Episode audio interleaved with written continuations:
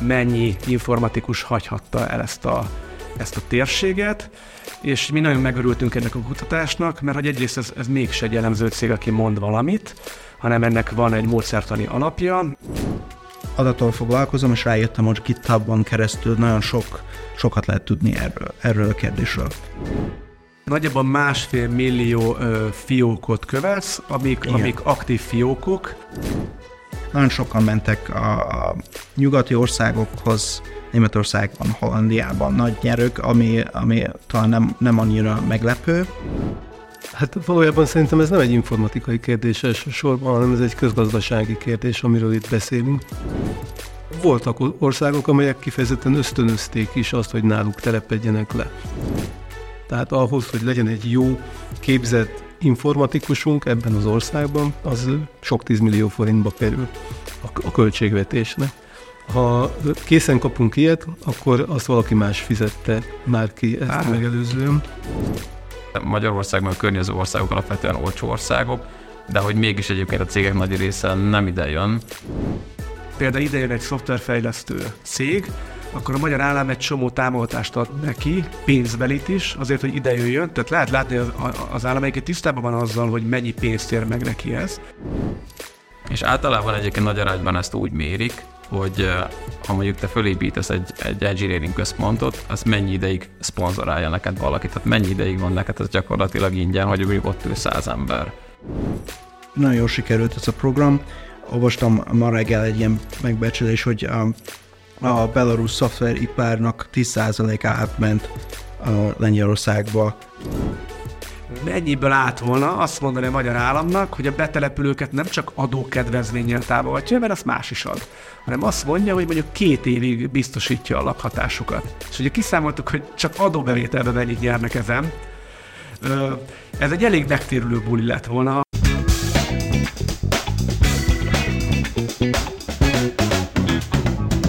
Sziasztok, sziasztok! Ez itt a kraftie, a há vé es vé í té karrierrel és munkavállalással foglalkozó podcast, illetve meetup sorozata a Tesco Technology állandó támogatásával. Ha minden igaz, ez a huszadik már-már jubileumi adásunk. A mostani adásban a, a nagy szláv í té exodusszal fogunk foglalkozni, legalábbis én ezt a nevet adtam neki, majd ezt ki fogjuk fejteni, hogy mit értünk alatta. Én Böle Gyuri vagyok, a műsor egyik házigazdája, velem van a stúdióban állandó műsorvezető társam Batis Peti alias Zéró, vendégünk Both Vilmos, az i vé es zé elnöki tanácsadója, közgazdász szakember, ő már volt az adásban egyszer talán, amikor megfejtettük, a, hogy mennyi informatikus hiányzik a magyar piacról, és van egy negyedik vendégünk is, Johannes Wachs, Magyarországon élő német kutató. Ha Johannes úgy be akarnám mutatni, akkor azt mondanám, hogy valahol a matematika, az informatika és a közgazdaság tan háromszögén belül van. Majd el fogjuk mondani, hogy Johannes pontosan miért hívtuk el az adásban. Még mielőtt belevágnánk a témába, jön a szokásos közérdekű közlemény, november huszonkilencedikén lesz az utolsó, idei, idei utolsó kraftie meetup, és a témánk pedig nagyjából az lesz, hogy, hogy miért érdemes felszedni, így fogalmaztuk, az á i, de alapvetően deep learning és machine learning kompetenciákat másodlagos kompetenciaként, mit tud hozzátenni ez a karrierünkhöz, mekkora effort ezt a tudást felszedni. És akkor vágjunk is bele, nyilván ez, ez az előző felvezetés, hogy Slav Exodus, ez némi magyarázatot igényelne részemről. Ugye volt már egy Egy olyan podcastunk, ami a román í té piacról szólt, és ott a műsor elején elmondtuk azt, hogy azért tartjuk fontosnak néha kitekinteni a határon kívülre is, mert ugye a magyar munkaerőpiac az nem egy szigetként létezik, különböző munkaerőpiaci hatások érik a régiós országokból, és nyilván ezekkel az országokkal küzdünk a, mind a betelepülő cégekért, a kvalifikált í té munkaerőért, tehát alapvetően a magyar lehetőségeket is alapjában határozza meg, hogy mi történik a szűkebb környezetünkben, és ugye talán egy zacskóba kellett élni ahhoz az elmúlt két évben, hogy valaki ne olvassa azt a hírt, hogy milyen rengeteg informatikus hagyta el a, a, az ukrán-orosz konfliktusban érdekelt vagy érintett államokat. Ugye itt alapvetően Oroszországról, Ukrajnáról és Belarusról van szó, és Ugye, amikor kirobbant a háború, akkor még volt hivatalos orosz kommunikáció is erről, hogy csak Oroszországot kb. százezer i té szakember hagyta el.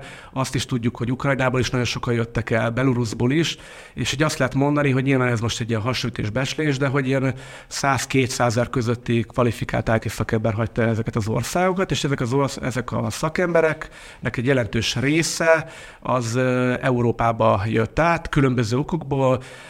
Nyilván az oroszoknál akarták kerülni a besorozást, illetve úgy érezték, hogy mit adott esetben az országban nem lenne jó élni a továbbiakban. Az ukránoknak ugye más volt a motivációjuk, a családjukat akarták biztonságba helyezni, sokan nem akartak bevonulni. Belarus ugye nem, érintett, nem volt érintett a háborúban, de alapvetően a támadás Belarus irányból is jött, a szankciók őt, őket is érintették, nagyon sokan gondolták így, hogy itt az ideje, hogy lelépjenek Belarusból.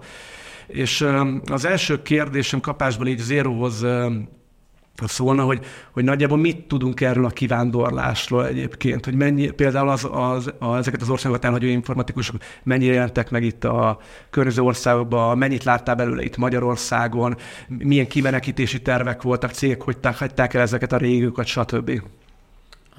Sziasztok! Magyarországon viszonylag ennek a Ennek az effektnek egyébként is szerintem picit más, majd, majd valószínűleg belemegyünk, hogy az ukrán és az orosz elvándorlás az mennyiben volt másabb, akár i té szempontból, vagy nagy arányban i té szempontból, de ezért Magyarországon nagyon kis százalékban valósult meg. Tehát, hogy én beszélgettem magyarországi startup vezetőkkel, illetve nagyobb cégeknek, akik irodát üzemeltetnek ott há er vezetőkkel, marginális, tehát itt egy-egy eset volt még úgyis egyébként, hogy viszonylag sok cég volt, aki aki gyorsított pályán például ukránokat befogadott volna. Tehát, hogy volt erre incentív, globális incentív, ami Magyarországon is jelentkezett, de végül ez nem igazán valósult meg. Tehát, hogy erre, erre valószínűleg egy központi incentív, és legalábbis én erről annyira nem tudok, hogy lett volna.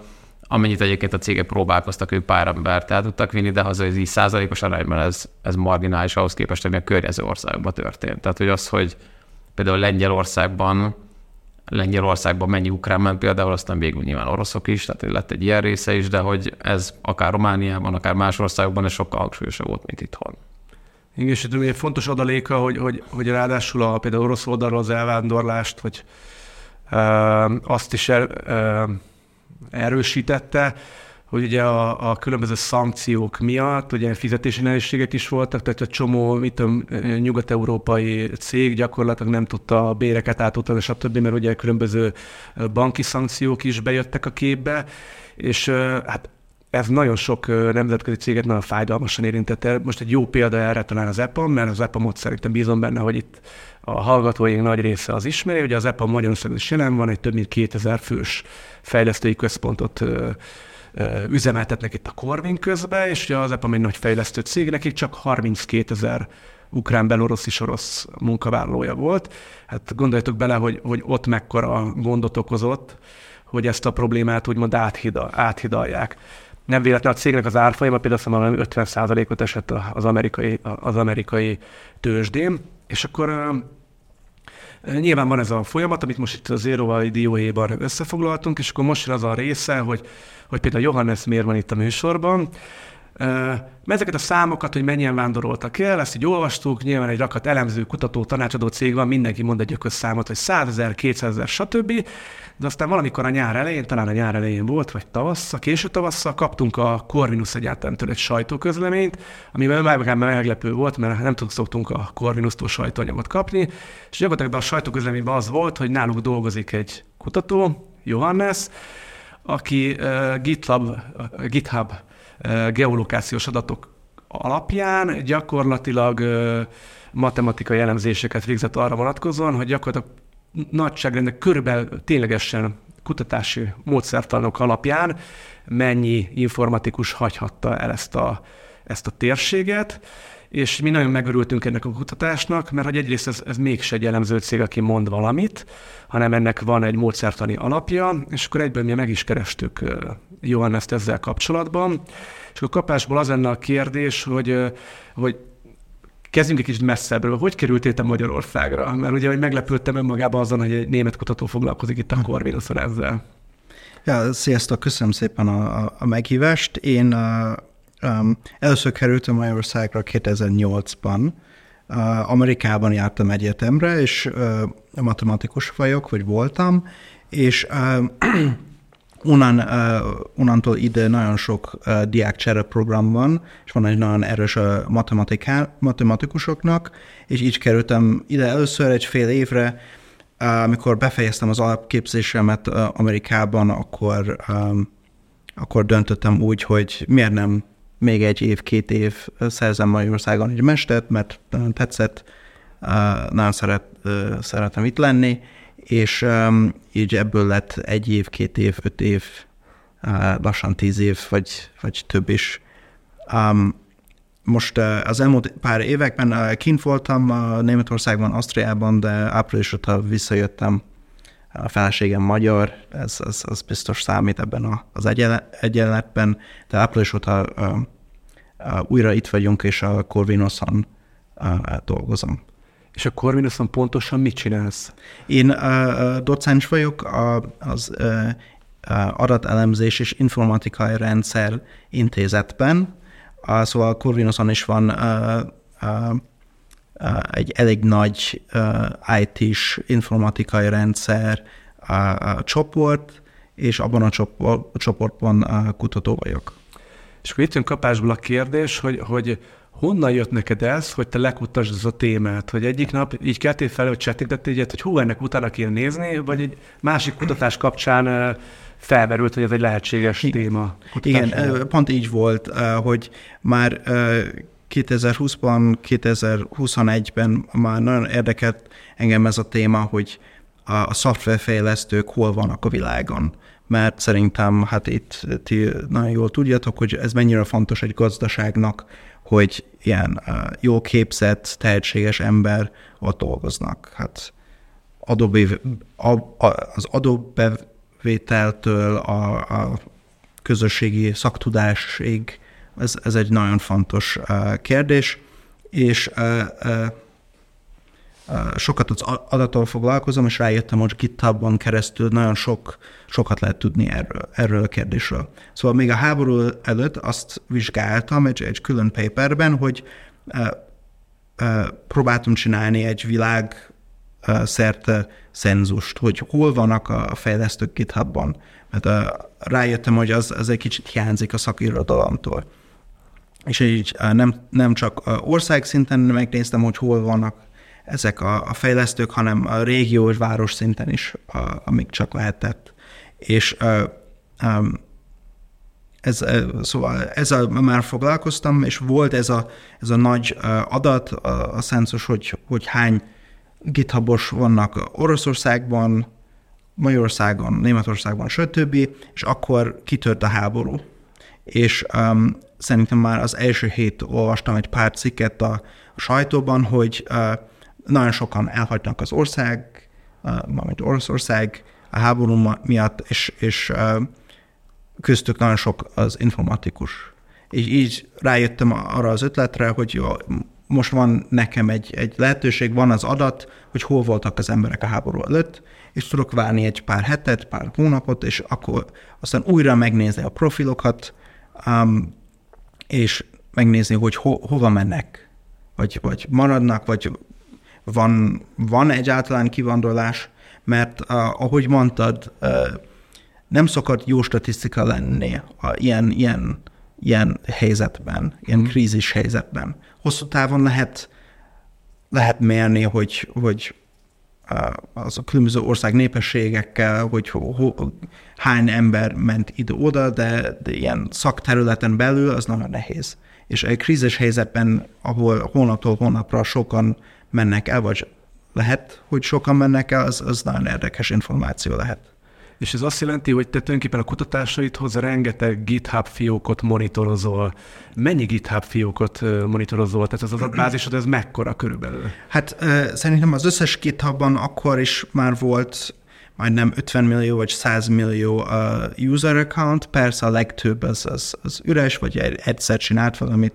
Szóval fókuszáltam azok az emberekre, akik kétezer-tizenkilencben meg húszban több mint száz commitet csinált, szóval több mint száz kontribúció a platformon, és, a platformon, és az már csak másfél millió fejlesztő. Tehát nagyjából másfél millió ö, fiókot követsz, amik, amik aktív fiókok.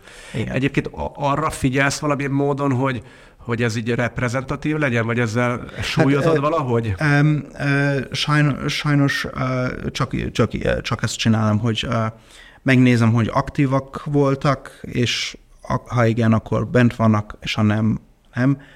Persze ez a reprezentatív kérdés, az, az nagyon nehéz. A GitHub először nem mindenki nyílt forrású kódot ír, az, az ami van GitHubban, másik rész van, van másik platform, a GitLabon, aha, és lehet ezt csinálni, Bitbucketon, de uh, akkor is szerintem, uh, ha, ha gondolunk erről a limitációról, akkor, akkor is, uh, ha vigyázunk erre, és, és tartsuk a fej, fejükben, amikor csinálunk az elemzést, akkor is lehet hasznos ez, ez az adat. Igen. És euh, amikor elkezdted lekérdezni és megvizsgálni ezt a másfél millió euh, fiókot, hmm. akkor ugye jöttek adatok arra vonatkozóan, hogy egyrészt euh, hanya, há, hányan, tudtad, hogy hányan fejlesztő volt, aki korábban megadta a geolokációs adatként publikusan, hogy orosz vagy belorusz uh-huh. vagy ukrán. Ugye utána megvizsgáltad azt, hogy hányan voltak, akik megvál, akiknek megváltozott ez a az adat, és a második körben még megvizsgáltad azt, akik elrejtették ezt az adatot. Tehát előtte igen. publikus volt, és aztán elrejtették. Igen. És azt feltételeztük, hogy akinek előtte publikus volt, és orosz volt, és elrejtett, hogy valószínűleg ő is elvándorolhatott, valószínűleg egy részük. Egy részük, egy részük. Egy részük. Szerintem az, az, azért is lehet uh, uh, ezt csinálni, mert uh, valaki uh, szégyeli magát, igen. Uh, vagy a... Uh, ha olyan cégekkel csinál uh, bizniszet, ami, ami talán, ez talán rossz lehet a biznisznek. Ja, világos. A... Igen, értem. Tehát, hogy, hogy valószínűleg sok olyan cég van, aki kicsit russzofób, vagy előítéletei vannak mondjuk Oroszországgal szemben, és úgy gondolta, hogy neki jobb, ha nem látszik, hogy... Hát ez egy... viszonylag szerintem az egy publikus dolog volt, ez nem, ez, szerintem ez nem egy, nem egy rejtett, tehát gyakorlatilag szankciók voltak, meg cégek kivonultak, tehát ez tök egyértelműen, de vizibilisen történt, tehát szerintem ezt nem is nagyon kellett így titkolni. Tehát nem.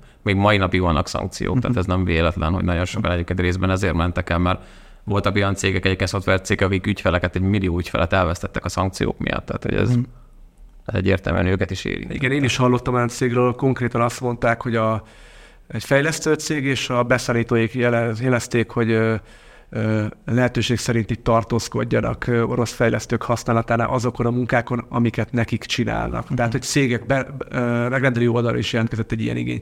És akkor lettek ezek az adatok, és mit mutatnak ezek az adatok, hogy mekkora volt százalékosan ez az elvándorlás? Hát azt tudom mondani, hogy Oroszországból tizenegy százalék volt az accountnak, aki azt mondta, hogy most máshol vagyok, és, és pontosan azt mondták, hogy Berlin, Németország, Budapest, Magyarország, sajnos nem volt olyan sok. E, e, um, erről is, um, szóval az, az körülbelül tizenegy százalék volt, és uh, afelőtt volt még, uh, még tizenöt százalék, aki vagy eltörölte a, a fiókját, vagy uh, valamilyen furcsa lokációt írt be, mint a, a Holdon dolgozom, aha, vagy a, a, az űrben, vagy, vagy az óceánban. Uh, amit nem tudtam uh, uh, besorolni egy országhoz, vagy uh, csak uh, semmit nem írtak, mert nem kötelező GitHubon írni, hogy hol, hol dolgozol, vagy hol laksz. Ez annyit tesz, hogy azt tudjuk mondani, hogy Oroszországban az aktív fejlesztők, mert nem lehet kimondani, nem lehet teljes orosz i té populációt kijelenteni, tehát az aktív fejlesztők statisztikai alapján az látszik, hogy tizenegy százalék biztosan elhagyta az országot, de és de kevesebb, mint huszonnyolc százalék mondjuk, mert tehát előfordulhat az is, hogy, hogy majdnem a, a fejlesztőknek, a, a jó mm. fejlesztőknek, vagy akik GitHub fiókot használnak, a, a negyede elhagyta Oroszországot. Mit mutatnak az adatok egyébként a másik két országra, tehát Belorusszra és uh, Ukrajnára? Igen, uh, hát Ukrajnában nem nagyon sokat uh, hagyták ki az országot, le, legalább az adat szerint. Az sok ok miatt lehet, például az, hogy a legtöbb fejlesztő fiatal férfi, és őket nem szabad elhagyni az ország, már a háború kitörése óta. az is lehet benne, hogy nem update-elnek, ha mégis elmennek az országból, lehet, hogy inkább, inkább nem beszélnek erről, hogy, hogy máshol laknak. De ha ar, ar, ar, alapján nézzük, azt tudunk mondani, hogy uh, um, csak egy pár százalék, így három-négy százalék. Ami azt is vizsgáltam, hogy nem csak Oroszország, Belarus és Ukrajna, hanem a környezetbeli országok milyen, milyen volt a elvándorlás, mert Magyarországról is elvándorolnak emberek, és van, van egy ilyen bázis szint, minden év mennek el az emberek, jönnek, mennek, és az ukrán például az sokkal hasonlóbb volt a, a, a, a magyar példához, hogy a, a cseh, vagy a balti államok. Tehát van egy pár százalékos. Pár százalék, ez, ez ilyen, nem hátterzaj, de, de ilyen állandó uh, uh, menet. És a beloruszok esetében? Az, az, az még, uh, még keményebb volt, um, mint az orosz példa. Um, az, az tizenöt százalék biztos, vagy, vagy adat alapján biztosan elhagyta az országot, Um, és, és, és hasonló, hasonló még plusz tíz-tizenkét százalék volt, aki uh, így elrejtette, elrejtette az, adatot. A, az adatot. És um, szerintem sokak miatt van, uh, ahogy mondtad az elején, um, Belarus is félig rész veszi a, az invázióban, de uh, még a háború előtt volt egy elég nagy uh, tüntetési hullám, és nagyon sokat elhagytak uh, Belarust még a, még a háború. Ja, igen, a, a választási csalásokkal igen. kapcsolatban, tehát nálunk már megvolt egy kivándorlás igen. előtte. És ugye a másik érdekes adat, hogy, mert ugye ez az adás szempontjából nagyon fontos lesz a beszélgetés későbbi részére vonatkozóan, hogy, hogy te ugye azt is látod, hogy hol csapódtak le ezek az í té szakemberek, és mi, mit, mi látszik egyébként, hogy melyek azok az országok, hogy nagyon sokat profitáltak ebből? Uh-huh. Jó, kezdjük Oroszország. Hát azt is, azt is érdemes mondani, hogy két hullamban néztem, június huszonkettőben, meg, meg november huszonkettőben. Szóval a legutolsó számok az a, a, a, a háborús mobilizáció után uh-huh. van. És akkor néztünk meg, hogy nagyon sokan mentek a, a nyugati országokhoz, Németországban, Hollandiában nagy nyerők, ami, ami talán nem, nem annyira meglepő. Igen. Uh, nagyon sokan mentek uh, környékbeli országokhoz, mint Grúzia, meg Örményország, meg Kazaksztánba, és um, vannak ilyen érdekes esetek, mint a Szerbia és Ciprus és Törökország, ahol, uh, ha jól tudom, uh, elég könnyű volt ott vízum, vízumot szerezni, ott is sokan mentek, oda is sokan mentek, meg a Közép-Európában is, így Lengyelországba, balti államokba, Csehország. Igen, és Magyarország ezen a listán uh, ja. hol helyezkedik el? Sajnos, sajnos ebből a szempontból uh, nagyon rosszul. Um, majdnem tízszer vagy húszszer annyi ember ment Csehországba, mint Magyarországra ebben a hullámban. És hogy ezt igyezzük meg, hogy ez a, a tízszer annyi ember ment Csehországba, ez az egy megdöbbentő szám, mert a két ország ugye egyrészt hasonló méretű, másrészt meg az, hogy a csehek azon kevés államok egyike volt, akik ráadásul korlátozták is az oroszok beutazását. Tehát, hogy még adminisztrációs akadályokat is, mert nem minden ország, ugye a szankciókat, voltak a kötelező uniós szankciók, de ugye a saját hatáskörben csomó ország különböző szankciókat még behozott. Ugye a balti államok az orosz vízumok kiadását például blokkolták, ilyen volt Portugália, és ilyen volt Csehország is, és hát magyarként nyilván kicsit szomorú látni azt, hogy a blokkolás ellenére ebből a folyamatból akkor tízszer annyit profitált mm. Csehország, mint Magyarország. És, és akkor itt jön, itt, itt jön a beszélgetésnek talán így a, a második legizgalmasabb ö, ö, része, az, hogy, hogy mert az volt a, nekem a tézisem, ö, hogy, hogy Magyarországnak figyelembe véve, hogy, hogy akkor, amikor kitört a háború, akkor ugye még nem voltak a layoffok, nem voltak befogyasztva a toborzások, alapvetően volt egy elég jelentős í té munkaerő hiány, erről ugye Vilivel beszélgettünk a, egy podcastban, hogy erre vannak elég jó számaink, hogy magyar, magyar piacról mennyi informatikus hiányzik így ebben az adott pillanatban, illetve azt is, hogy mennyit tud a felszívni ez a piac, hogyha rendelkezésre áll. És hogyha ezt nézzük, akkor Magyarországon egy pár ezer fejlesztő, vagy i té szakember, mert nem csak fejlesztők vannak, ugye, mert, mert ugye a, nyilván a GitHub profilok azt mutatják meg jellemzően, hogy mennyi fejlesztő hagyta el az adott ö, térséget, de nyilvánvalóan nem csak ők keltek útra, hanem a, az üzemeltetőktől az i té security szakemberek és, és, és, és, és a többi. És hogy Magyarország igenis ebből profitálhatott volna, mert ennek, ennek szerintem mérhető nemzetgazdasági haszna van, és erre talán Vili tudna válaszolni, hogy, hogy, hogy, ö, hogy miért, miért lett volna fontos nekünk ez a... Persze ez költőző kérdés, de azért válaszol, válaszoljunk rá, hogy, hogy miért lett volna fontos, hogyha ide jönnek ők. Sziasztok!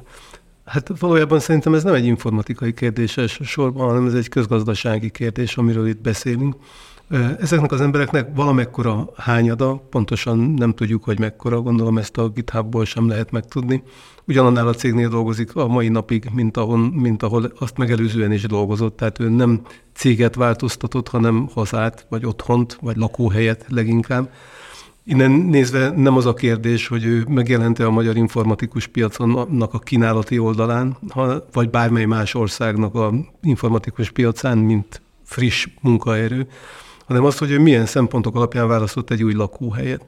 És az elsősorban szerintem életminőségbeli kérdés, hogyha a magánember felől nézzük, tehát hogy ő, ő hol érzi jól magát, nyilván olyan helyen érzi jól magát, ahol az ő nemzetiségéből van egy nagyobb community, vagy ahol hasonló a nyelv, mint amit ő beszél, vagy a, amely kulturálisan hozzá közel áll, vagy abba az országba megy, ahol annak a cégnek, amelynek régóta dolgozik, van a központja, vagy van egy nagyobb fejlesztő központja. Így, így kerültek Magyarországra is emberek, akik addig is egy Magyarországon székelő cégnek dolgoztak, átjöttek ide. És nyilván vannak olyanok is, akik a, akik a munkahelyüket is ott hagyták, és szabad vegyértékként jelentek meg a munkaerőpiacon, de pontos arányokat szerintem erről nem fogunk tudni semmi, sem más mondani.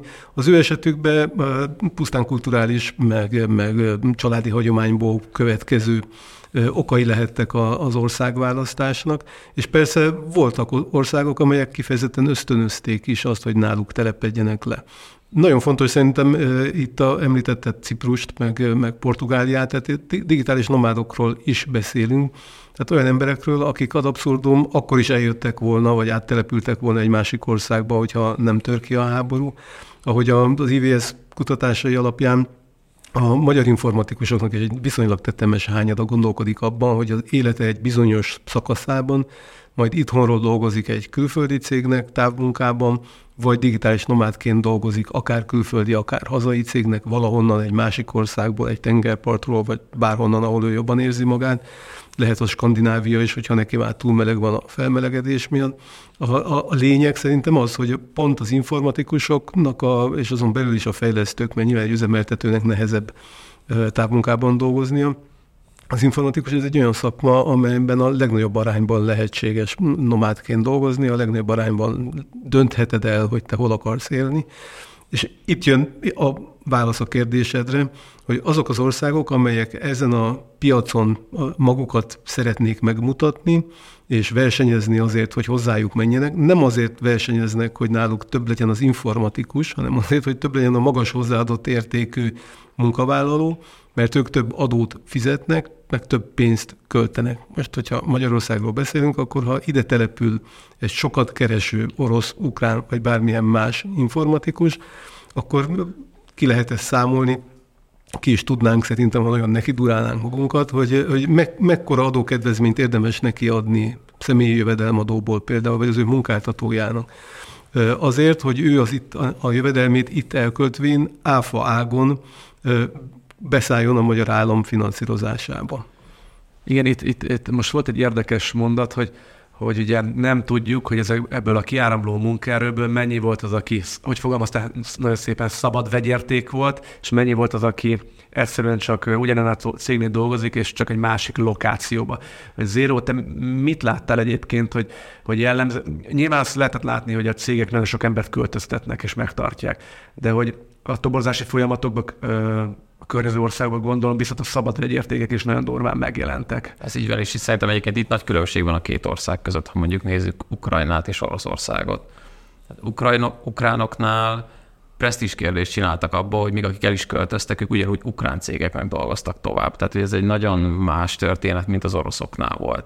Tehát az oroszoknál nagyon sok embernél ott eltört az a fajta lojalitás, és ők elmentek, és igazából én is, és egyébként én is láttam ugyanezt például GitHubon, más platformokon, hogy ők csinálták azt, hogy gyakorlatilag kitörölték a lokációt, hogy hol vannak. Tehát ez egy nagyon más szerintem a két országnak az elvándorlás, elvándorlási hatása, vagy ahogy ez egyébként végigment, és azért látszott, én beszéltem elég sok céggel, meg agent, uh, recruitment agency-kkel például Lengyelországban, és ugye oda is mentek végül oroszok, függetlenül attól, hogy ennek ott milyen politikai hatása volt, és hogy oda is nagyon sok orosz ment, de még az ukránok nagyon nagy arányban úgy mentek ki, hogy például ukrán cégek csináltak lengyel lányvállalatot, és ugyanúgy Ukrajnába dolgoztak, az oroszok ők gyakorlatilag megszakították a, a kinti cégekkel az együttműködést, és ők teljesen új munkáj után néztek. Tehát itt az arányok egyébként nagyon mások voltak, ugyanezt láttam beszélgetve Németországban, müncheni cégekkel, ott is nagyon hasonló, hogy nagyon sok, nagyon sok orosz jelentkezett be, de hogy az ukránoknál azért jóval kisebb volt az arány, akik effektív egyébként munkát váltottak, vagy munkahelyet váltottak. Igen, tehát konkrétan akkor ezek szerint azt jelenti, hogy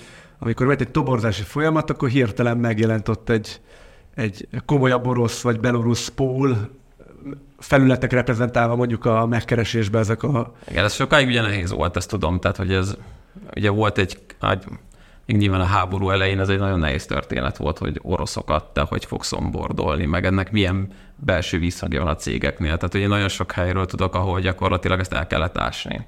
Nem lehetett.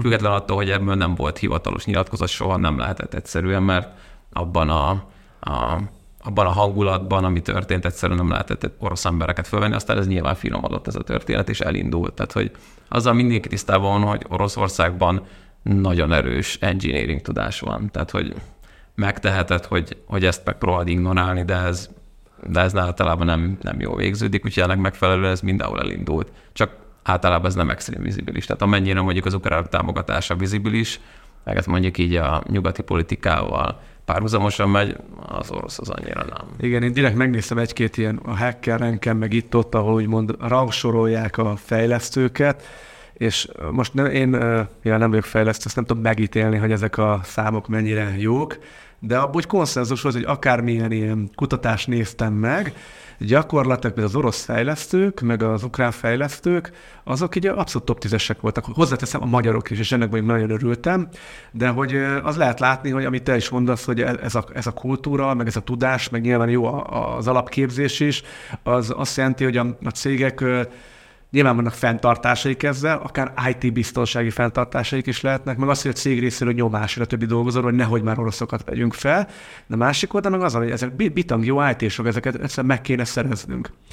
És itt elkezdték karcolgatni Vili előtt egy kérdést, hogy, hogy nem biztos, hogy most kéne megfejteni, hogy mennyit ér Magyarországnak egy informatikus, de én ezt felírtam kérdésként, hogy, hogy rugózzunk el egy kicsit, hogy mennyi pénzt érhet meg egy I T, és abból indultam ki például, hogy, hogy, hogy adott esetben egy, egy igazán jó fejlesztő, az Magyarországon is megfelelő kompetenciával meg tud keresni egy egész öt - egy egész nyolc millió bruttó forintot. És uh, nyilván ennek van egy... Uh, Ezen felül még egy, egy komoly adóterhe, ugye a, a munkaadói oldalon, tehát a teljes bértömeg ennél jóval nagyobb, de így azt lehet mondani, hogy Magyarországon ugye, most elnagyolom az egészet, de egy ilyen negyven-valahány százalék a teljes adóteher. Tehát itt azt jelenti, hogy ha ebből számolnak egy szuper bruttót, akkor valószínűleg lenne vagyok egy kettő négy kettő körül, és ennek, ennek a magyar állam egy legalább egy millió forintot elvon belőle. Utána ugye ezt a megkapott fizetést, de ugye ezt elköltöd. Magyarországon ugye a legmagasabb, az egyik legmagasabb az áfa, ugye huszonhét százalék, ez azt jelenti, hogy ezt a pénzt, hogyha te eltapsolod Magyarországon, akkor a, a maradék pénznek is a, hát a, a, a Eddig mindegy, tehát a huszonhét százalék áfát az kifizetett, az kb. húsz százalék a, annak az összegnek az kifizetett. Tehát egy nyugodtan kijelenthető, hogy egy, egy kvalifikált informatikus esetében egy egy millió forint fölötti összegről beszélünk, ami a magyar államkasszába, persze azt érted, hogy elkölti az összes pénzét, meg nem spórol, de alapvetően egy egy millió forint biz, egész biztos, hogy befolyik a magyar államkasszába. Ennél jóval bonyolultabb a, a helyzet, nem, most nem mennék bele minden részletébe, de a, tehát az, hogy a magyar állam, mi közösen informatikusokat képezünk ki az általános iskolán, a középiskolán és aztán az egyetemen keresztül, az egy-egy informatikus esetében sok tízmillió forint. Tehát ahhoz, hogy legyen egy jó képzett informatikusunk ebben az országban, az sok tízmillió forintba kerül a költségvetésnek. Ha készen kapunk ilyet, akkor azt valaki más fizette már ki ezt Á. megelőzően. Tehát egyrészt a, a kapexet is meg tudjuk takarítani, ha ide be tudunk hozni ilyen embereket. Másrészt kétségtelen, amit mondtál, hogy ő itt lakást fog bérelni, ő itt autót fog venni, ő itt rengeteget fog költeni, hiszen jókereső emberekről van szó. Ugyanez a probléma az ellenkező irányjal, tehát hogyha az általunk Magyarország által kiképzett informatikusok, vagy bármilyen magas kvalitású szakemberek elmennek az országból, és nem jönnek vissza, akkor annak meg hasonló következménye van, csak negatív értelemben. Tehát nem szorítkoznék az informatikusokra, bármilyen magas hozzáadott értéket képviselő szakmában, az nyilvánvaló nemzetgazdasági érdek, hogy egyfelől a képzési költséget megtakarítván, másfelől a költésből származó, a jövedelméből és annak az elköltéséből származó adó előnyökkel élvén a magyar állam jelentősen jobban jár, mint mondjuk alacsony hozzáadott értékű gyári munkások esetében. És ugye akkor még nem is beszéltünk arról, hogy ha itt van, akkor az befektetéseket ösztönözze, ösztönzi Magyarország felé, tehát a cégek adott esetben könnyebben bővülnek, könnyebben települnek ide, annak újabb egyéb nemzetgazdasági hasznai vannak, tehát ez egy nagyon összetett folyamat, de az a lényeg, hogy, hogy egy magas hozzáadott értékű munkaerőből az állam nagyon-nagyon sokat tud profitálni.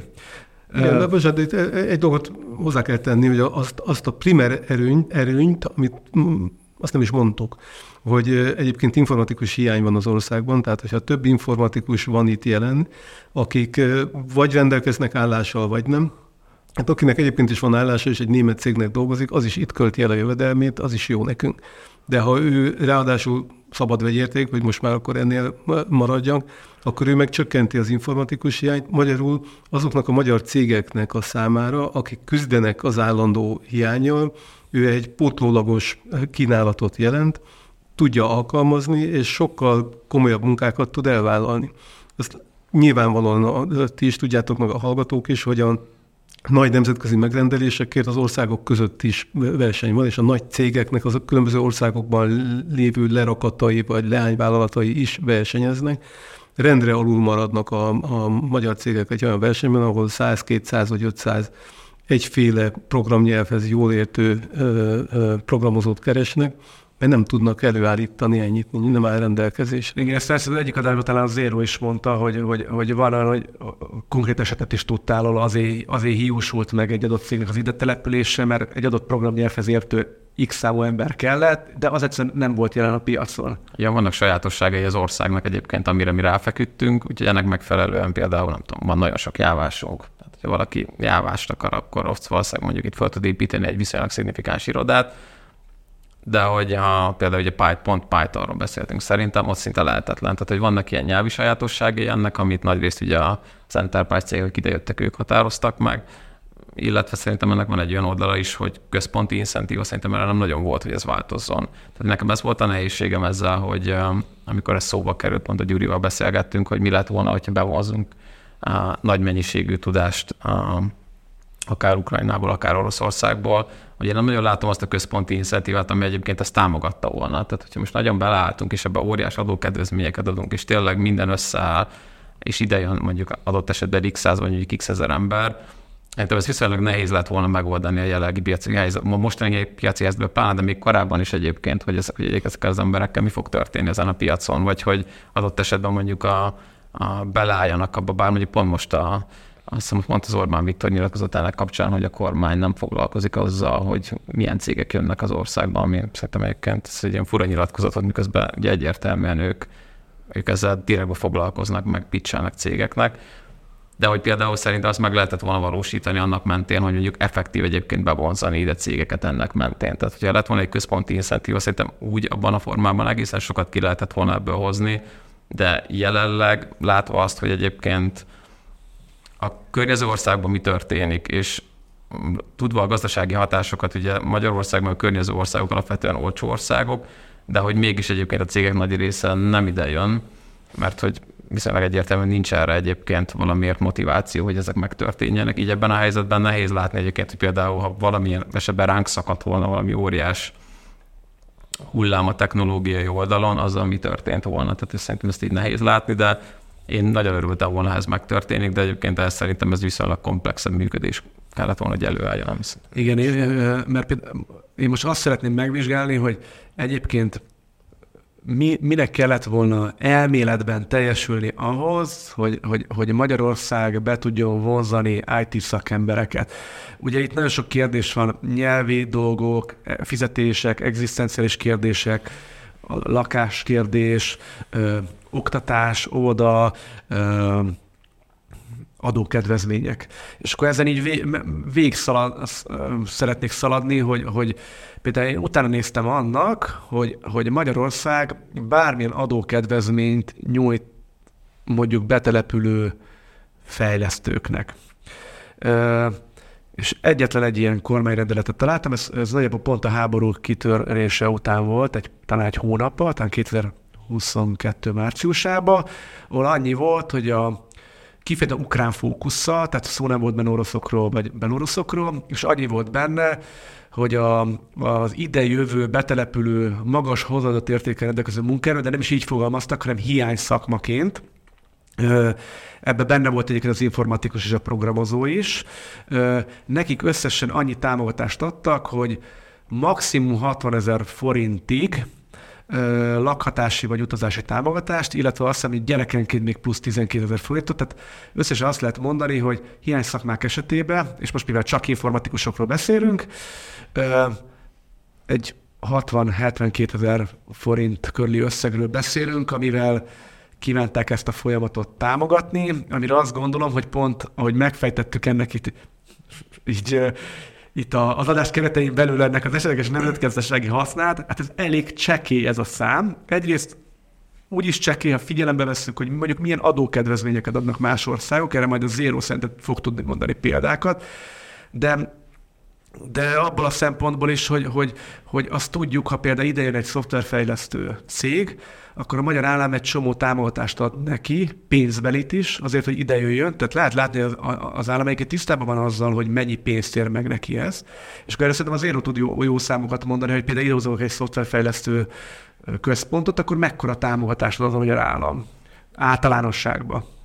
Um, ez egy viszonylag bevett szokás, egyébként itt van is, de külföldön is ugyanígy működik. Tehát tudni kell, hogy mondjuk, mondjuk egy amerikai cég kitalálja, hogy Európában szeretne egy irodát nyitni, akkor ez gyakorlatilag ez egy, ez egy pályázat végigmegy különböző országokon, beszélnek különböző, á, különböző cégekkel, egyébként annak megfelelően megnézik, hogy milyen a talent pool, ahhoz, ahhoz a párhuzamosan még szeretnének létrehozni mondjuk egy, egy valamekkora irodát, illetve ennek megfelelően vannak különböző kormányzati támogatások is mögötte minden országban, és akkor ez gyakorlatilag végigmegy egyébként ez a pályázat, jó pár ilyen pályázatban benne voltam, végignéztem, hogy ez a cégeknél az hogy történik. És általában egyébként nagy arányban ezt úgy mérik, hogy ha mondjuk te fölépítesz egy, egy engineering központot, az mennyi ideig szponzorálja neked valaki, tehát mennyi ideig van neked, ez gyakorlatilag ingyen, hogy mondjuk ott ül száz ember. És ez Magyarországon is egyébként bevett szokás, nagyon sok cég működik így ebben az országban, hogy kapnak egy szponzorációt, és mondjuk egy-két-két és fél éven keresztül ez gyakorlatilag neked ingyen van. Tehát, hogy kapsz egy, egy viszonylag szignifikáns támogatást, ami ugye milestone-okhoz van kötve, tehát, hogy megvan, hogy te azt mondod, hogy ide jössz ebbe az országba, felveszel kétszáz embert, akkor meg vagy fél évvel, egy év alatt, másfél év alatt azt teljesíteni kell ezeket a milestone-okat, és ennek megfelelően te kapsz egy szignifikáns támogatást. Gyakorlatilag ugye ez egy, egyfajta egy munkahelyteremtés, ez Magyarországon is így működik, a kormány ezt régóta csinálja. Ugye a keleti nyitás jegyében is voltak egyébként különböző ilyen szájtépítések, ezek most is vannak, nagyon sok amerikai cég is egyébként például így jött Magyarországra. Ez egy teljesen bevett szokás, ez nem egyedi egyébként. Um, és ennek megfelelően ez az oldal, ez megvan, és már viszonylag kis számtól is, tehát ha mondjuk egy ötven fős irodát hozol, már akkor is kapsz egyébként támogatást, tehát ez nem... nem ja, a valódi kérdés itt az, hogy a, egy kormányzat az meghatározza valamiféle ágazati fókuszt, és hogyha ha policy szintre emeli azt, hogy engem az érdekel, hogy ide a magas hozzáadott értékű termelés, meg kutatásfejlesztés jöjjön, és meg tudom teremteni tudatos politikával ennek a hátterét az oktatási rendszeren keresztül, a szakemberek megtartásán, vagy a szakemberek beengedésén, becsalogatásán keresztül, akkor ő mondhatja azt, hogy engem nem érdekel a koszos, a, a nagy volumenű, de alacsony hozzáadott értékű e, iparágak, vagy tud valamiféle egészséges egyensúlyt ezek között e, létrehozni. Nyilván a, ve, a verseny a egyre magasabb hozzáadott értékű beruházásokért zajlik legélesebben a különböző országok között, de aki ebben a versenyben fölteszi a kezét, vagy fehér zászlóval megy ki, annak, vagy úgy mondjam, reszeltek, mert, a, mert itt hosszú távú, húsz-harminc-ötven éves periódusokról beszélünk, és ezeknek a cégeknek, mint a beruházóknak, mindazok, akik nem, nem beruháznak, hanem csak itt le akarnak valamilyen formában települni, és emberek is, nekik kiszámíthatóság kell, nekik az kell, hogy deklarálta egy ország, most függetlenül attól, hogy éppen milyen kormány van hatalmon, hogy nekem az egy stratégiai célkitűzésem, hogy, hogy én, én, nekem nincsenek más erőforrásaim, energiában szegény vagyok, a, a vizemet alig bírom megtartani, én, a, én a, az elméket akarom pallírozni, és megtartani, és becsalogatni azt, akit valaki más már megfinanszírozott. Nekem a magas tudás, a hozzáadott érték az, ami a legfontosabb, és akkor ezt, ha ez hihető és hiteles policy, akkor elkezdenek oda települni a startupok. Nyilván ezek után, hogy ez ki van mondva, hogy nekem ez a stratégiai célom, akkor jönnek azok az eszközök, hogy akkor adókedvezményt adok. Az elnéptelenedő falvakba oda viszem az irtózatos nagy internet sávszélességet, boltot telepítek oda, éttermeket és kávézókat, segítek létrejönni, és ingyen odaadom a kiüresedett házakat, vagy fölvásárolom. Tehát eh, eh, ahogy Olaszországban mondjuk ezzel kísérleteznek, vagy a digitális nomádokat oda csábítsák. Nyilván Budapestnek van a legnagyobb csábereje a fiatal informatikusok számára, mert lehet csajozni, meg bulizni, de hogyha hosszú távon gondolkodom, akkor tíz évvel később a csajozós, bulizós informatikus le akar telepedni, és gyereket akar nevelni. Akkor kell egy jó iskola, kell egy jó közlekedési hálózat, kell egy jó életkörnyezet, egy, egy magas életminőség, amiatt érdemes neki hosszú távon itt elköteleződni. Beszélj még picit ezekről az adókedvezményekről, mert például én, én, én nem tudok arról, hogy Magyarországon lenne ám, akár betelepülő informatikusokra, vagy betelepülő magas hozzáadott értéket hozó szakmákra adókedvezmény. De ugye több műsorban is beszéltünk erről a Zéróval, hogy, hogy itt, azért, itt az európai országokban itt vannak komoly programok vannak rá, ugye? Ez van, például Hollandiában is ugye beszéltünk is erről, hogy ott bár egyébként nem, szerintem talán eredetileg az informatikusokra volt kiegyező, hogy valami még jó pár évvel ezelőtt, de ott például harminc százalékos tax break-et kap szinte mindenki, aki magas hozzáadott értékkel költözik oda. Egyébként, hogy ezt expatokra találták, tehát a lokálok azt hiszem nem is vehetnek ebben részt. És nagyon sok magyar úgy ment ki, hogy, hogy ezt egyébként már a cég, aki ezt pályázik, ők már ezt kommunikálják, hogy ez szinte biztos, hogy megkapják. Tehát azért az, az egy elég nagy lendítőerő, de ugyanígy. Olaszországban ott, ott még keményebb, tehát Olaszországban ott hetven meg kilencven százalékos adókedvezményt adnak öt évre, ráadásul, hogyha veszel egy ingatlant, vagy gyereket születik, még öt évre megkapod, tehát hogy ők nagyon előre gondolkoztak ebben egyébként, hogy ez hogy lehetne, úgy most, most fogják szerintem ezt eltörölni, legalábbis belemáztam, mert ott volt egy választás, és ott ez, ez annyira nem, éppen a mostani félnek annyira nem tetszik ez a fajta modell, de egyébként nagyon sok országban van, tehát igazából nehéz olyan országot találni, hogy nincs valamilyen fajta kedvezmény, vagy valamilyen fajta incentíva erre vonatkozóan, mert ugye ez viszonylag sok helyen probléma, például Olaszországban is az öregedés, hogy nagyon öregszik a társadalom, és valamit ezzel kezdeni kell, és akkor részben ez is egy ilyen incentíva erre vonatkozóan, de igen, tehát nagyon sok helyen megvan, és érdekes egyébként Csehországban is vannak erre vonatkozóan különböző modellek. Pont beszélgettem egy orosz sráccal előző hét elején, és ő mesélte, hogy viszonylag sok orosz ismerőse, nagy részt egyébként fejlesztők költöztek oda, és erre vonatkozóan ott is volt egyébként támogatás. Nem, nem annyira extrém, mint mondjuk a hetven-kilencven százalékos tax break, mert azt nem tudom, az szürreális, ami Olaszországban van jelenleg.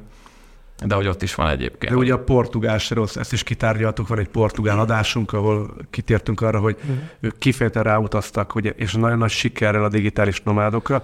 De talán Johannes mondott a konyhába valamit, hogy a, annak kapcsán esetett botrány volt belőle Lengyelországban, hogy, hogy felvették az oroszokat, ahogy, és ez egy program volt. Mi ez a program pontosan? Ja, um, szóval a lengyel kormány az, uh, vagy kétezer-húszban vagy huszonegyben uh, a létrehozott egy ilyen program uh, uh, i té szakértőknek, uh, hogy jöjjönek oda, és az, azért csináltak, mert a, a szomszédban, a Belarusban volt ez a tüntetés uh, hullám, és a majdnem polgári háború feszültség Igen. volt, és a történelmi okok miatt, földrajzi okok miatt uh, látta, uh, látták uh, azt a lehetőséget, hogy nagyon sok embert tudnak uh, uh, behozni Lengyelországba. Uh, uh, és szerintem nagyon, nagyon jól sikerült ez a program. Olvastam ma reggel egy ilyen megbecsülés, hogy a, a belarusz szoftveripárnak tíz százaléka átment uh, Lengyelországba uh, uh, emiatt a program miatt, ami uh, és uh, bár kisebb ország, mint Oroszország vagy Ukrajna, uh, Belarus egy, egy, egy nagyon erős szoftverhatalom a régióban. Szóval még létezik ez a program, és kezdték orosz fejlesztőket is csábítani a háború kitörése után, ami a politikailag kicsit vagy feszültséget okozott, mert Lengyelországban a társadalom elég orosz ellenes, vagy, vagy van egy hosszú történelem persze az oroszokkal, és, és a politikában mind a két oldal néha versenzik, hogy ki tud legjobban utálni az oroszokat.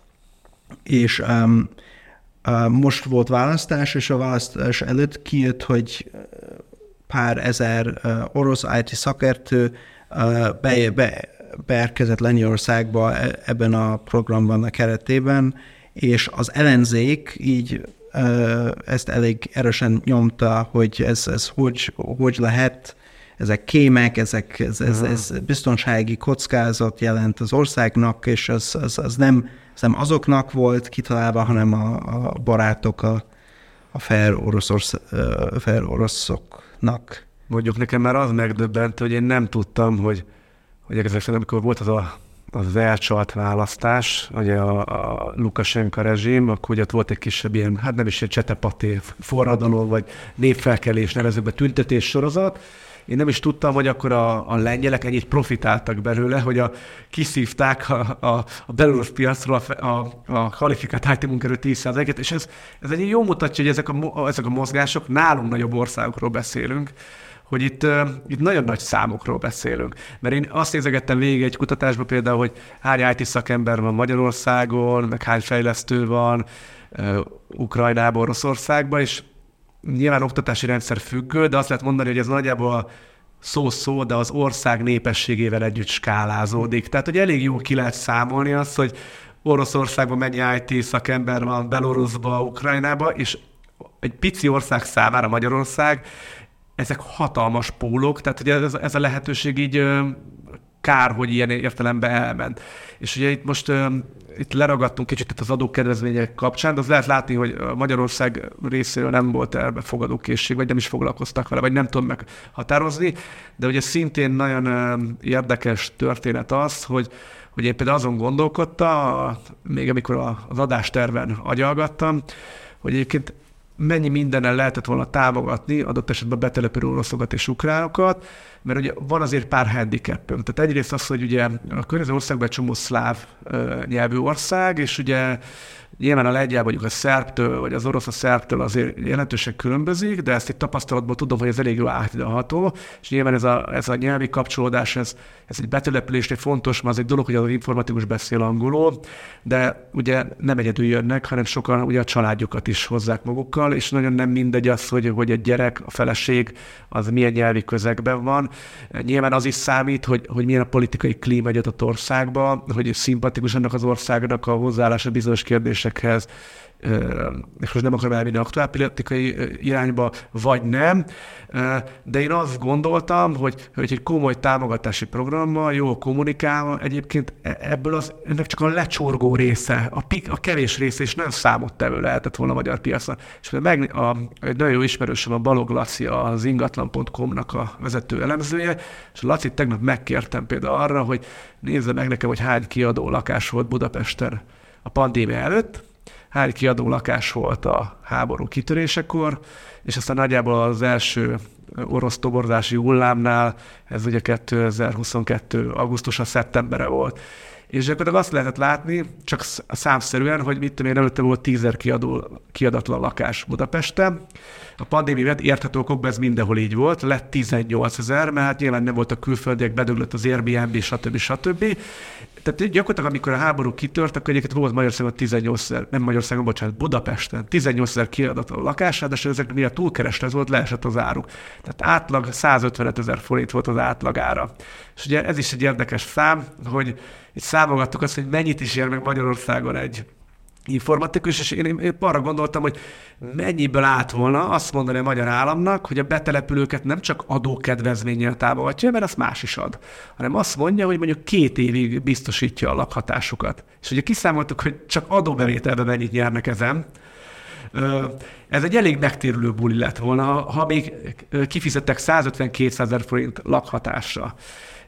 De ez nyilván csak játék a számokkal, mert ez nem történt meg, de hogy annyi lehetőség lett volna, hogy azt a hátrányunkat, hogy ez egy sláv közeg, ezt valahogy kompenzáljuk. És lehet látni, hogy például egy nagyon érdekes sztorít megosztanék, például a versenyre, hogy egy, egy kedves ismerősöm mesélte, sajnos a cégnemet nem mondhatom el, hogy egyébként bizonyos kormányok nagyon agilisek voltak ebbe a kérdésbe, Moszkvából akart egy amerikai cég kitelepíteni pár ezer i té-st, mert kellett neki az a, az a pool, de ugye tudták, hogy a családukkal együtt. És ugye egy érdeklődés ment a, a régióba kormányok felé, hogy ki tudnám megoldani azt, hogy pillanatok alatt áthozunk ennyi embert, és általában a szerb kormány rendkívül agilisan ráugrott erre a történetre, konkrétan szállodákat ürítgettek ki, és és jöttek a repülőgépek, és hozták a, a teljes i té divíziót át Szerbiába, és ez, ez például jól mutatja egyébként, hogy, hogy megfelelő agilitással lehetett volna e, ebbe a zavarosba nekünk is halászgatni, mert ez egy háború esetében talán ez egy rossz kifejezés.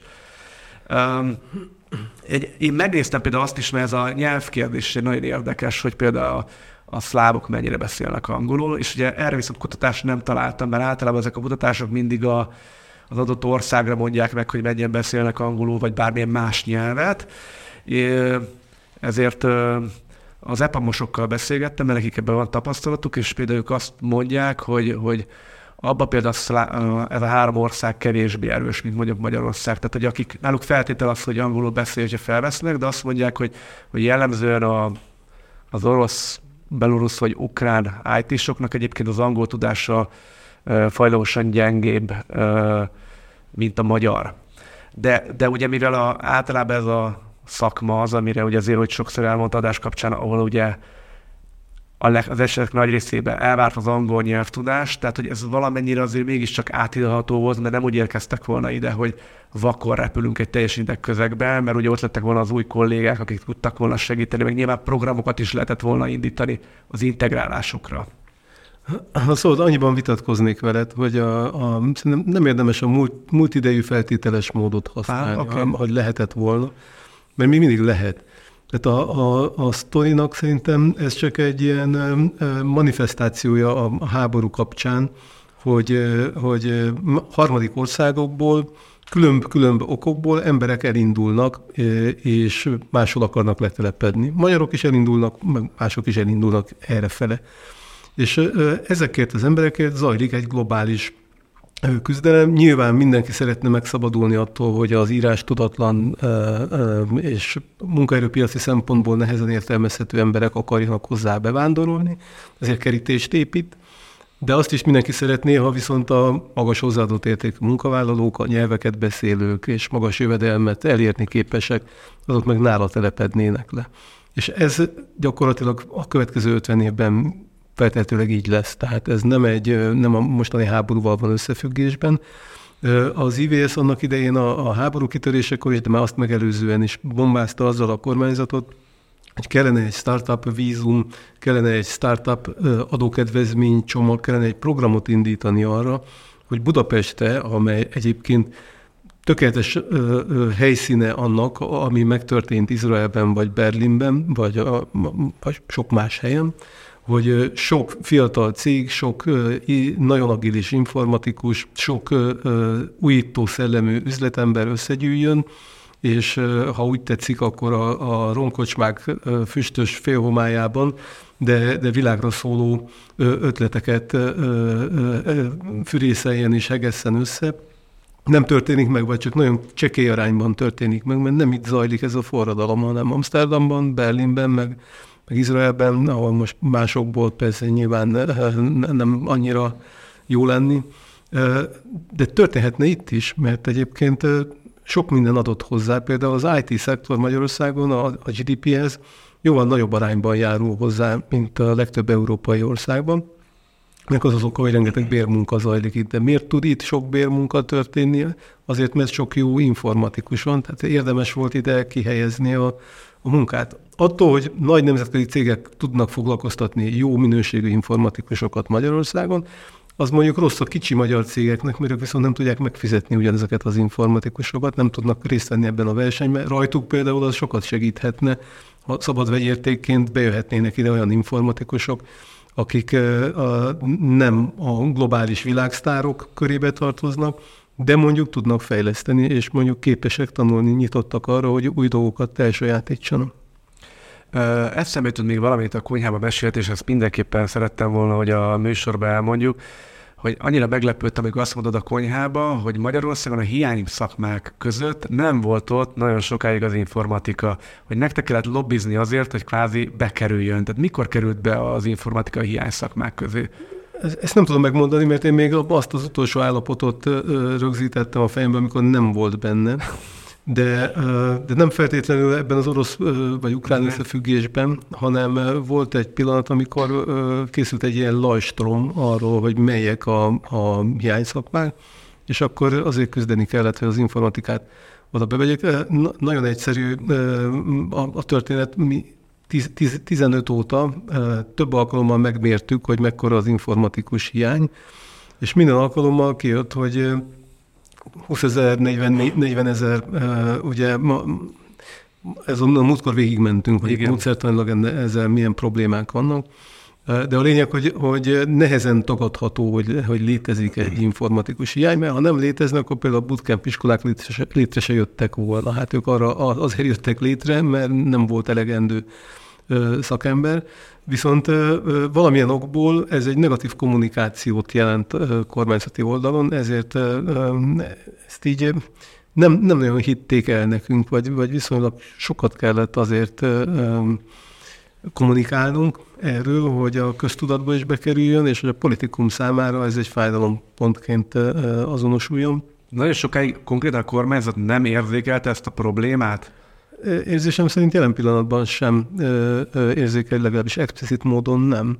Mert ha érzékelné, akkor növelné mondjuk a, a képzéseknek a keretszámait, támogatná a szakképzésben a, a nagyobb arányú informatikus képzést, sokkal több olyan finanszírozási konstrukciót tenne elérhetővé, amin keresztül a felnőtt képzésben, vagy a bootcamp iskolákban akár emberek saját indítatásból pályát válthatnak, és elkezdenek informatikát tanulni. Az informatika persze nem egy igazán jó szó, mert ma már egyrészt gyűjtőfogalom, másrészt adattudósokra, meg, meg rengeteg különböző néven nevezendő szakmára volna szükség, de mindenek előtt, és itt van a legnagyobb deficit szerintem Magyarországon, arra volna szükség, hogy felnőtt emberek belássák azt, hogy az ő készségei, képességei, kompetenciáik végesek, de fejleszthetők, ezért legyen kedvük, a szándékuk, és ha lehet, akkor finanszírozási hátterük is ahhoz, hogy részt vegyenek valamilyen képzésben, a felnőttkori tanulásban, vagy ha úgy tetszik, az egész életen át tartó tanulásban.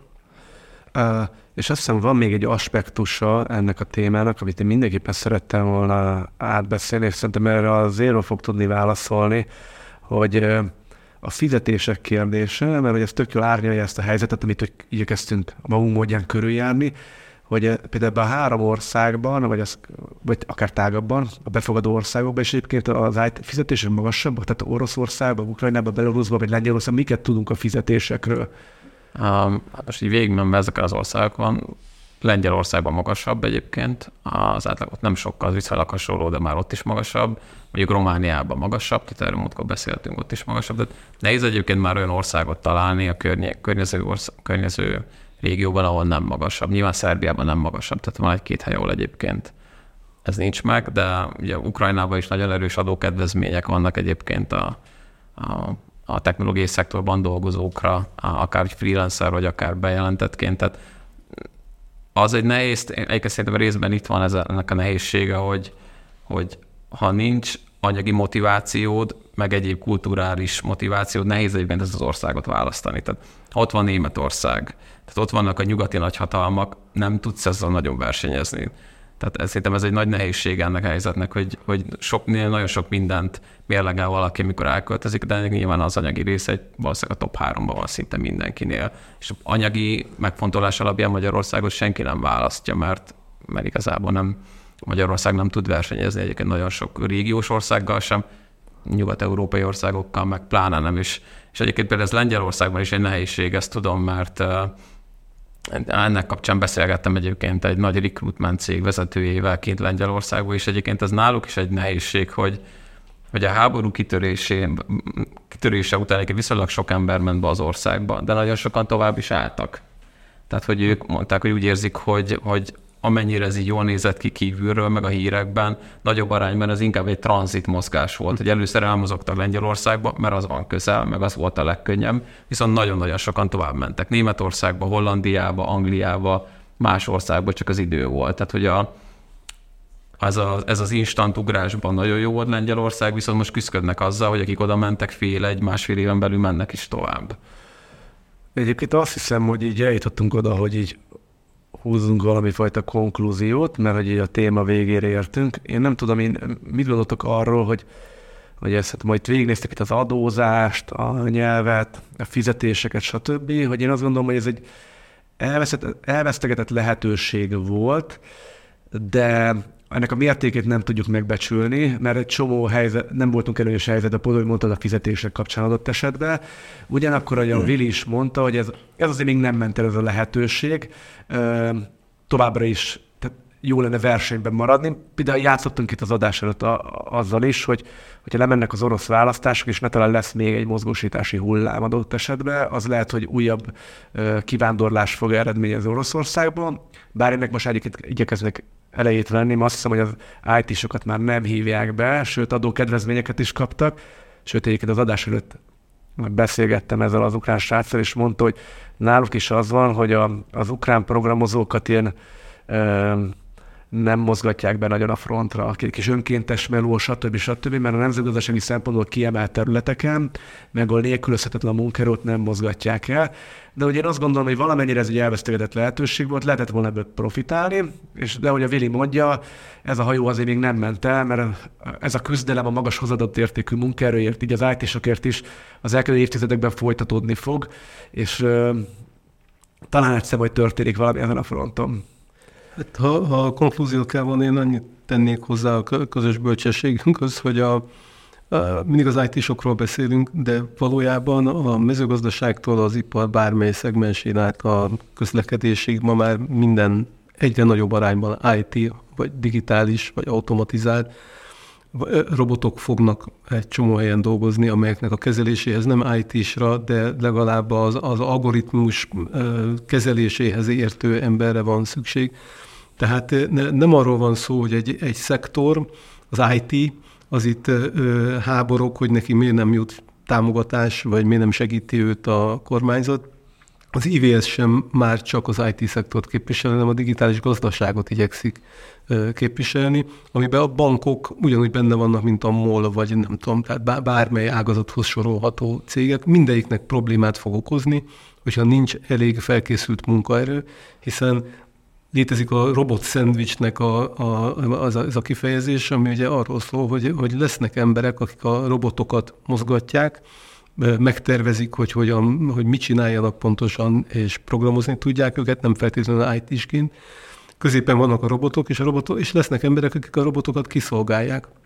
A kérdés az az, hogy Magyarországon milyen arányban lesznek magyar emberek azok, akik a robotokat programozni képesek, irányítani képesek, és azok, akik kiszolgálni fogják a robotot, hogy a kis kezecskéjét meg kell tisztítani, vagy nem tudom, össze kell söpörni a, a, a lehullott forgácsot. Tehát ez egy, ez egy nagyon fontos nemzet stratégiai kérdés, ha úgy tetszik, de ha ennyire nagy szavakat nem is használnék, akkor, akkor is egy, egy gazdaságfejlesztési, gazdaságstratégiai kérdés, hogy hova teszem ezen a nagy gazdasági rulettasztalon a, a saját zsetonjaimat.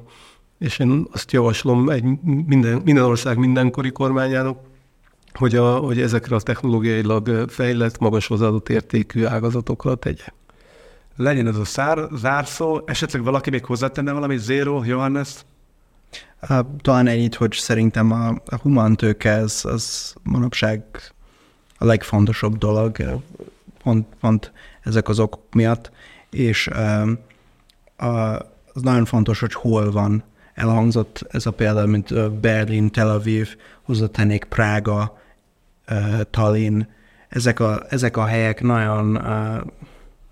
Ezek a helyeken nagyon jól néz ki a jövő, és szerintem jobban tudnánk csinálni itt is. Én szerintem egyébként még most is van ebben lehetőség. Tehát látva egyébként a gazdasági helyzetet, ez még valószínűleg a következő egy-másfél évben szerintem bőven megvan ebben a potenciál, hogy mi is lépjünk. Tehát én, én sem hiszem egyébként, hogy ez feltétlenül elment volna, pláne azért, mert azért mi nem vagyunk egy óriás ország, tehát hogy itt nem kell extrém dolgokat csinálni ahhoz, hogy valami előre menjen. Tehát hogy szerintem ez valamennyivel könnyebb helyzetben vagyunk, mint egy nem tudom, ötven milliós országban, szerintem nehezebb. Magyarországon szerintem, ha, ha valamennyire neki mennének egyébként ennek a témának, még a mostani gazdasági helyzetben, ahol ugye nagyon-nagyon sok nyugat-európai cég, amerikai cégek, globális cégek az olcsó piacok felé mennek, szerintem most is nagyon nagyokat lehetne lépni. Tehát szerintem ez nem kell nagyon sok, hogy ebben a jelenlegi gazdasági közegben egyébként jól tud érvényesülni, de ehhez valamit lépni kell, szerintem azért mindig megvannak a lehetőségekre. Na, és akkor itt a vége, hogy nézem, ez egy kis kompakt műsor lett, nem lett túl hosszú.